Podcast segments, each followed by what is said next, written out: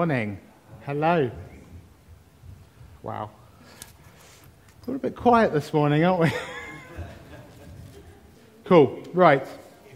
Thank you for that. We are in the middle, in August, of our series. We're in the middle, this is the second one, of our um, series called Big People.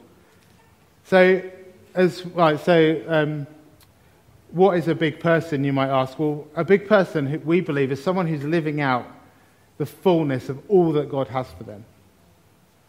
And we at Ashford Vineyard are not necessarily looking to try and establish a big church, but instead grow big people who live in all that God has for them. And we firmly believe that Ashford and our cities are not going to be transformed by having big churches, but by being influenced by big people going out into them and impacting the communities that they live in and find themselves in. So, over this next, the month of August, we're going to be looking at some of the maybe less well known biblical characters who've stepped into a moment where they've grown and they're living out all of the potential and what God has put inside of them. We absolutely believe that big people are born and that, and that growth comes through years of a process, leading to a point, a moment, where that, that growth, that learning, that training is a moment for them to step into.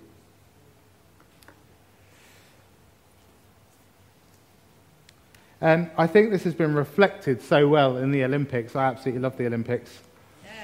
Um, I not just because of the random sports I get to watch. I never thought I'd be so fascinated by people clambering up a wall or cycling in circles around a track. I, did, have any of you seen the points race or the Madison?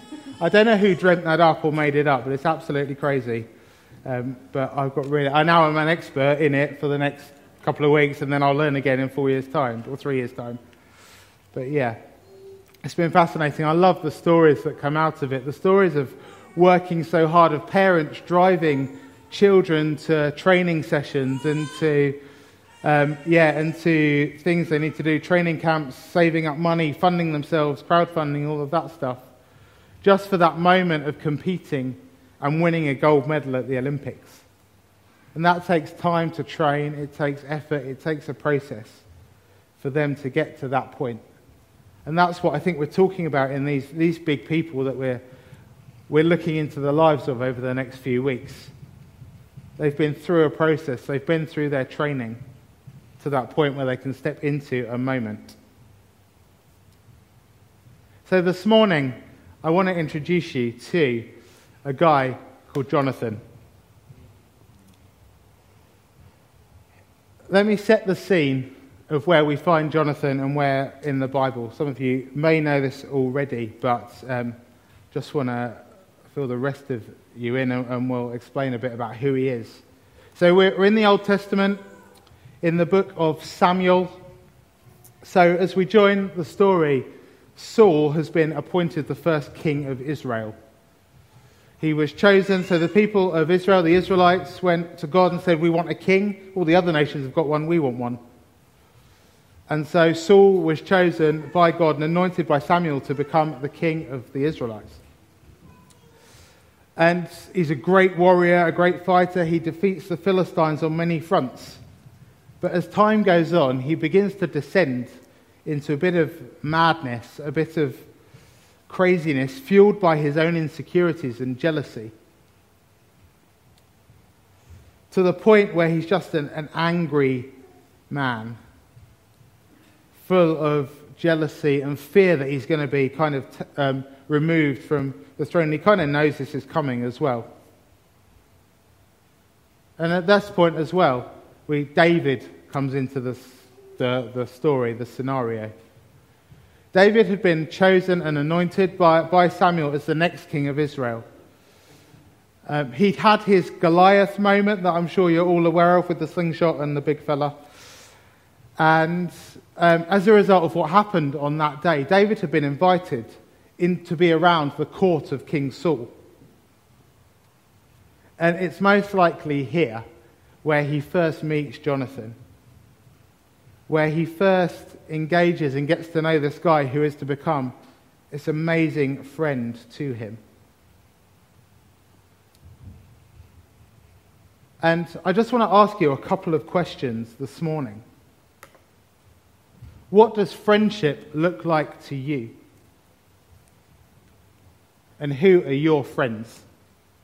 I'm not talking about your Facebook friends that could number in the tens or the thousands or however many you've got. But I'm talking about real, true friendship. People you can rely on, people you can go to in those moments of crisis. Who are those people in your life? Do you know, can you even name them? Do you know who they are? And what does that friendship look like to you, and what are your expectations from that? So, those are questions for you to ponder as we talk about Jonathan this morning. So, who is Jonathan? So, like his father, he was a man of great strength and swiftness, the Bible describes. And he also excelled in archery and slinging. He was one of the greatest kind of war heroes in the Bible. Uh, as a warrior, he led the Israelites to victory after victory over the Philistines for his father. And then there's one occasion where, with no one but his armor bearer to help him, he basically defeated the Philistine camp and army in that moment.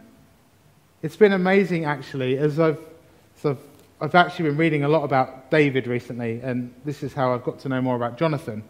But as you delve back into the Old Testament and read stories, there's amazing stuff that, that went on that so often we kind of gloss over them a little bit as they're stories we remember from kind of Sunday school or growing up and things like that.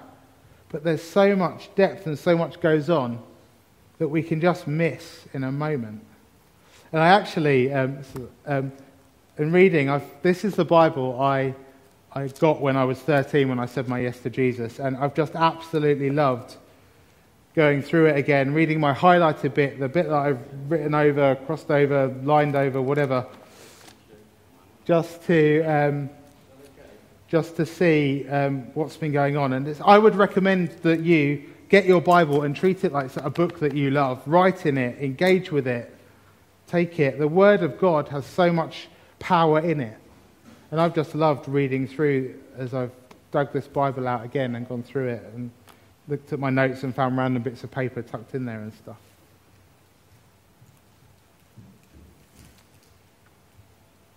So, back to Jonathan off my little tangent about this book, but yeah. Great friendships require great commitment. And Jonathan understood the importance of, of friendship and comrade, I can't even say it, comrade, camaraderie. camaraderie, done, thank you.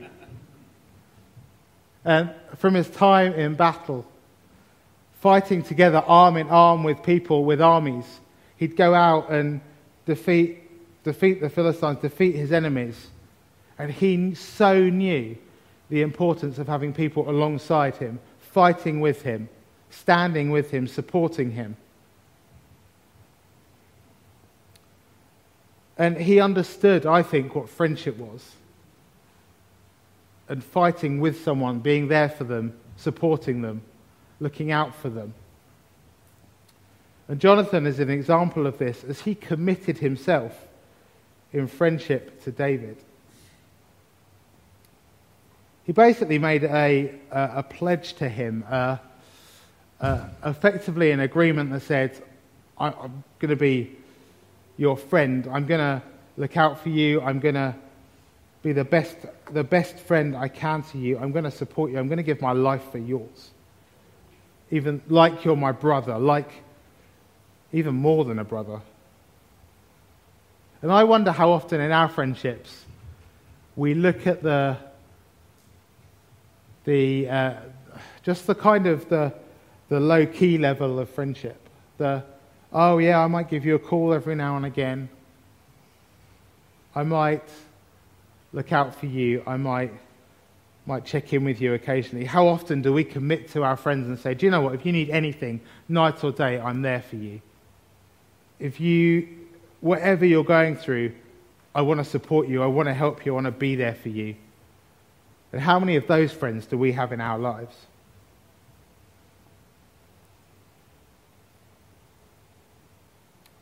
So Jonathan stepped into a moment with David as he understood the importance of the friendship and the commitment that he had made. Saul, who by this point is very like on the crazy spectrum, quite far down it, getting particularly annoying and uh, annoyed with David and who he is and jealous of David. He actually kills, tries to kill David a number of times, twice by throwing a spear at him, once by sending him out for an unrealistic dowry so that David could marry Saul's daughter, who he's taken a shine to.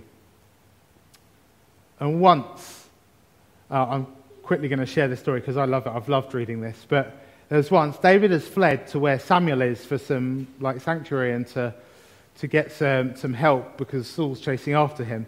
And Saul sends a, an army, a group of men to go and get him. And Samuel, at this point, is in, he's in like a, a kind of a, a sanctuary place. He's training up some prophets, a bit like Kingdom Academy, I guess, that we're going to start here next year. But Saul sends some men down to go and um, to go and capture David and kill him, basically. But as they arrive, the, the, the place they get to is so filled with the presence of God that they can't help but pray and prophesy. Because he's so filled with the presence of God at that point. And so Saul's gone, Where have these men gone? We need to send some more men. They turn up, and the same thing happens. And then the third time, he sends some more men and goes, What is going on? The same thing happens. They can't help when they get near but pray and to worship and to prophesy. So Saul says, Right, I'm going to do this myself. Guess what happens? Saul, this angry man, goes down to where Samuel is and is, is just like unable to stop himself prophesying. Even before he arrives, God meets him, and it says here he stripped off his robes and prophesied in Samuel's presence and he lay that way all that day and night. God had a plan to protect David in that moment, and also, I just love that story because the presence of God was so thick in that place that even men sent to kill David could not resist, could not help themselves but to worship God and speak what God was saying in that moment. That's the fourth time that Saul tries to kill David and fails. And the fifth time is when Jonathan steps up. David comes to him and says, um, Jonathan, like, why, why is your dad trying to kill me? What have I done wrong? Like, I don't get this. It's four times now. And Jonathan goes, Are you sure he's actually trying to kill you? I'm not sure I, like, my dad's, I'm not sure, I think Jonathan hadn't quite seen it at that point, what exactly was going on. Jonathan actually says, you're not going to die. My father doesn't do anything great or small without confiding in me. Why would he hide this from me? It's not so. I don't think he wants to kill you. So David says to Jonathan, and this is all in 1 Samuel 20. I'm not going to read the passage, it's quite a long chapter. But I'm going to condense it and kind of do it in my own words a little bit. But they make a plan that says, where effectively um, David says, Right, go and speak. I'm not going to be at the, the next festival that's coming. When your father asks you, Jonathan, about where I am, tell him that um, you've sent me on a, I had to go in, on, a, on a mission somewhere else. So Jonathan does that. He goes back to Saul, and as the, this festival, this feast is happening, David's not there. And Saul says to Jonathan, Where is David? And Jonathan effectively says, Oh, he's had to go away uh, on another mission somewhere else. And eventually, what happens is the next day, David's not there again, and Jonathan asks. And Saul gets so frustrated about Jonathan in this moment that he hurls a spear at Jonathan and says, Why are you on David's side? Why are you taking his side in all of this? So Jonathan, in that moment, realizes that he needs to make a choice. He has to choose actually his, his dad and his relationship with his father. Or he has to go with the friendship that he has with David, choosing to follow the, the kind of agreement that he's made, the commitment that he made to David as a friend. And he does that. And Jonathan ends up actually telling David that Saul is actually after him and, and helps him flee. He, helps him get away. And David runs into the wilderness, and he and, see, and he and Jonathan don't see each other for a little while. But then there's another occasion, a sixth occasion, when Saul finds out where David is. And he sends his army to find him. And Jonathan, who's part of this army, manages to hunt David down before, um, before Saul can get there. And this happens. This is in 1 Samuel 23. While David was at Horesh in the desert of Ziph, he learned that Saul had come out to take his life. And Saul's son Jonathan went to David at Horesh and helped him find strength in God. Don't be afraid, he said. My father Saul will not lay a hand on you. You will be king over Israel, and I will be second to you.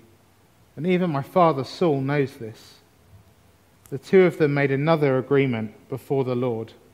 Then Jonathan went home, but David remained at Horesh. Now, that's the last time that these two see each other. But in that moment, I think Jonathan steps into David's situation. He makes his choice to commit to, completely to David and re- reaffirm their friendship. And as David's world is falling apart, it's Jonathan that takes the risk to, to help David to see him. And what Jonathan does in that moment is he calls out God's calling on David.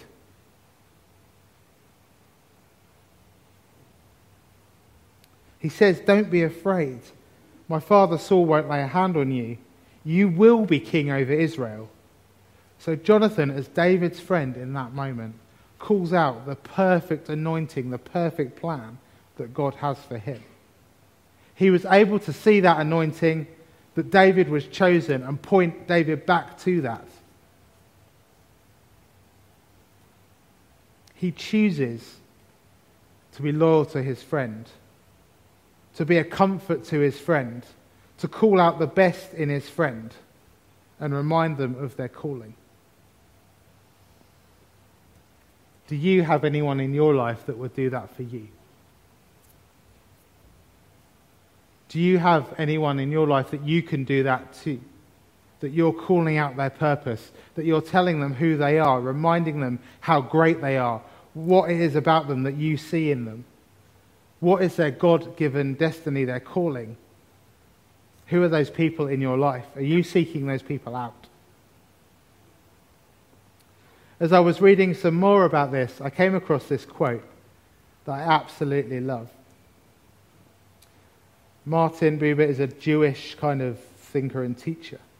He said, The greatest thing any person can do for another is to confirm the deepest thing in them to take the time and have the discernment to see what's mostly what, what is most deeply there, most fully that person, and then confirm it by recognizing and encouraging it.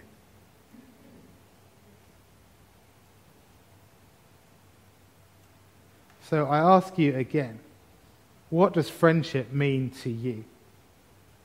Who are the people around you that you see or who are your friends that are calling this stuff out of you? Who are the ones that are taking the time and having the discernment to see what's most deeply inside of you? And are you taking time to do that to other people and your friends as well? And what does that look like for your life?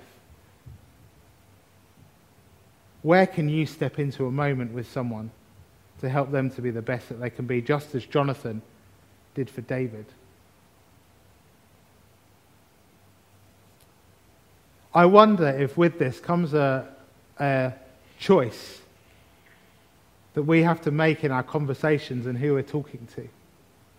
What would it look like if we set out to have far deeper conversations with our friends and our people than how's the weather or which club is Harry Kane going to play for next season?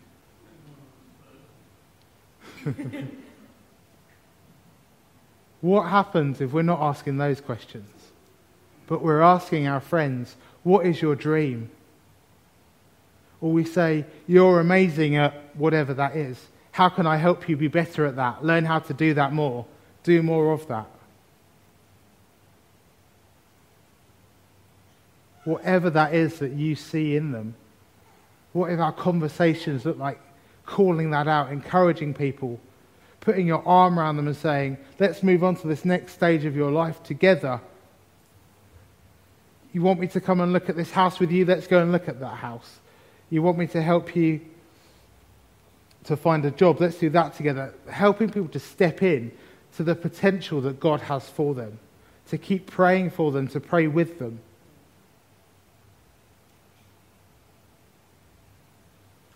It's a really annoying fly, but that's all good.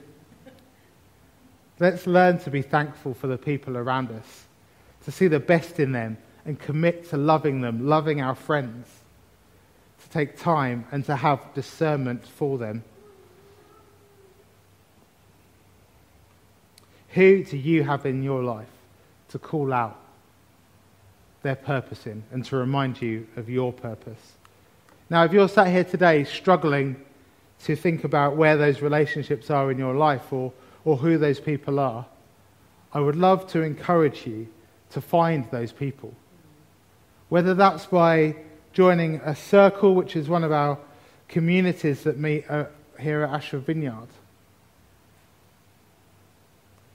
It's so much better than when we start doing this stuff together, when we look at the things of God together. We have groups called invest groups where groups of people meet together for the course of a year, talk about each other's lives, find out what it means together to be a follower of Jesus, to, to hear from him, to see him working. We have circles, communities that meet together. We have communities that volunteer together. And it's in those places that those relationships are formed. Those strong bonds are formed that, that provide us with those opportunities to have this depth of friendship with people. Jonathan and David met probably as young, kind of almost kids, as, as young teenagers. Just doing life and stuff together. And it's out of that initial meeting that their friendship developed to the point it did. So I wonder whether this week we need to go to God and say, Where are our friends? Where can I find them? Where can I start developing these relationships? And He'll lead you and point you to the right people. And if you want to know any more about being in a circle, being in an invest group, being part of these communities where these friendships can be formed, then please do just get in touch. You can email circles at ashfordvineyard.org. I'd love to chat with you about what that looks like. We have people out there who would love to challenge you, support you, to love you, and to be the kind of friends that we're calling out for as we, we seek to bring life to Ashford together. I said right at the beginning about who big people are. They are people who is living out, who are living out the fullness of all that God has for them. And I think it's these friendship relationships that we have in our life that lead us to that point. And they're a key, key part and a key process, a key kind of, um, yeah, just a key factor in becoming the big people that God is calling us to be. So I encourage you to be like Jonathan Find the friends, find your friends, call your friends, call out the best in them. And who is God calling them to be? Can you stand with me, please? I'd love to pray for us.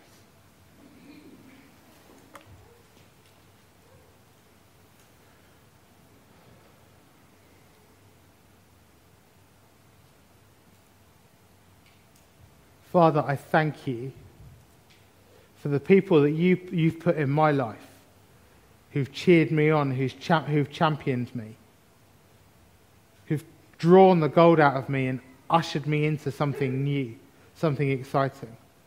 And I pray that for all of us, we'd find those people in our lives. The people who champion us, who go deeper with us in our life, who bring out the best in us. You can do that, Father. You can do that yourself, but you put people around us as we meet with people together that draw the best out of us. So, just as we go about the next week, would you help us to identify who those people are in our lives? The people that you're calling us to be friends to, to be Jonathan friends to, and the Jonathan friends to us as well. Just as I was praying about today as well, just I feel God wants to say to us that August is historically a time of kind of having a bit of a rest, a bit of a relaxation. It's the time that the schools are off, it's the time people tend to go on holiday and things. But I think this is a time of preparation for us as individuals and for us as a church. It's the amassing of the, like, I, I think God wants to build relationships over this time. He's, he's starting the process of building these Jonathan relationships. He's putting people in our life that will start speaking this into us. And there's a, we, as a leadership team here at AV, we're saying there's a wave coming. We're expectant for what God's going to do next. As his kingdom comes and moves across Ashford. But this, this month, this time, is a time for us to get grow in our connection, to grow in our connection with God and in our connection with each other. So let's not sit on our, on our, on our laurels, on our, on our backsides, but let's use this time. Let's not think, oh, it's August, I'm having a month off of everything, necessarily. But let's use it to grow in our connection with Jesus and who he is, and connection with each other as well. It's just an encouragement as we finish. Thank you. Thanks for listening to our podcast today, and we hope you enjoyed it. For more information, visit ashfordvineyard.org or maybe drop into something if you're nearby. In the meantime, have a great week and know just how loved you are.